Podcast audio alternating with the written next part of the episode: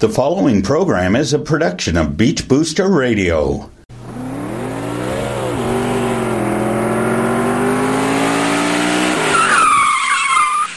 Welcome, race fans. Here's your local racing authority, Sam Chapman, with this week's Sound of Speed on Beach Booster Radio.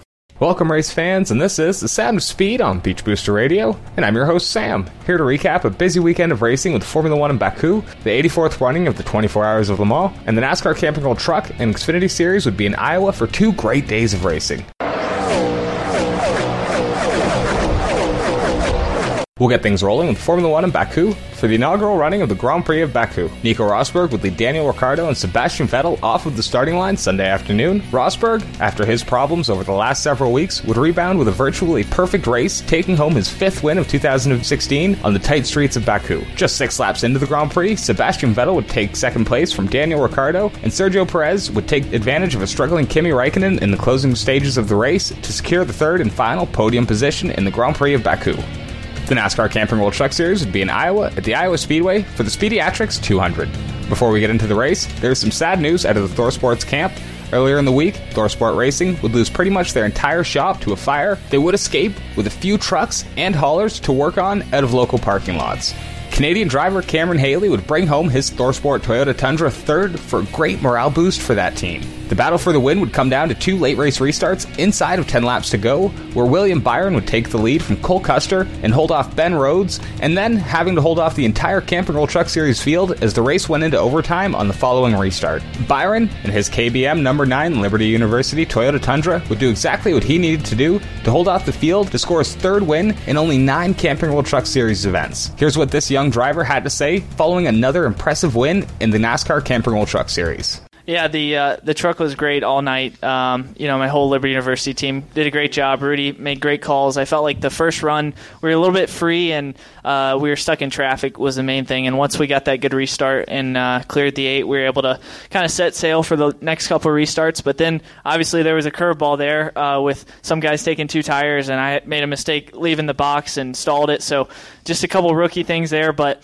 I was able to make a few spots up on the next restart. And then when it came down to those last couple of restarts, I just knew that uh, I knew that uh, you know we could try the outside, and I just kept moving up and up and up until you know I kept getting blocked, and finally just made it three wide. So uh, it just worked out, and really proud of this whole team. Like I said, it's it's amazing what we're what we're we've been able to do. This past weekend was also the running of the 84th annual 24 Hours of Le Mans, one of the world's most prestigious motorsports events for both drivers and manufacturers. Toyota looked poised to get their first Le Mans win, but just as the LMP1 machine was about to take the white flag, their race would come to a screeching halt as the car would lose all but hybrid power before coming to a complete stop on the front stretch. Porsche would capitalize on this and take the lead just prior to the start of the final lap, going on to get their second consecutive win in the 24 Hours of Le Mans, with Romain Dumas, Sebastian Lieb, and Neel Jani getting the win. Perhaps the biggest story of the race was Ford's reintroduction of the GT on the 50th anniversary of its first Le Mans win. Battling Ferrari for the win throughout the race, almost repeating history. Ford would go on to score the win in the GTE Pro class over Ferrari with Joey Hand, Dirk Muller, and Sebastian Bourdais behind the wheel of the 2016 Ford GT. The NASCAR Xfinity Series would be in Iowa on Father's Day for the American Ethanol E15 250 presented by Enogen. Matt Tifft would be tabbed to be in the seat of the Joe Gibbs Racing number 18 for the weekend, but Monday morning he would get word from his doctors that he would need to take some time off due to back problems. And Sam Hornish Jr., who was at home in Ohio substitute teaching at the time, would get the call to fill the seat for Father's Day weekend. Hornish hasn't started a race in 2016, but right out of the box, he was one of the fastest cars on track and it carried over to race day. Hornish would go on to lead 183 out of 250 laps throughout the afternoon. The final caution would fly with around 25 laps to go on Sunday, but no one would have anything for the super substitute Sam Hornish Jr. as he went on to score his fourth Xfinity Series victory. Hornish would get emotional in victory lane as his family joined him to celebrate for the first time in Hornish's NASCAR career. Here's what he had to say post race. What an unbelievable day! Um, you know, I, I, feel so lucky and blessed that I've got the opportunity to, to even come out and to race today. And I knew the car was good. Say go go go. No.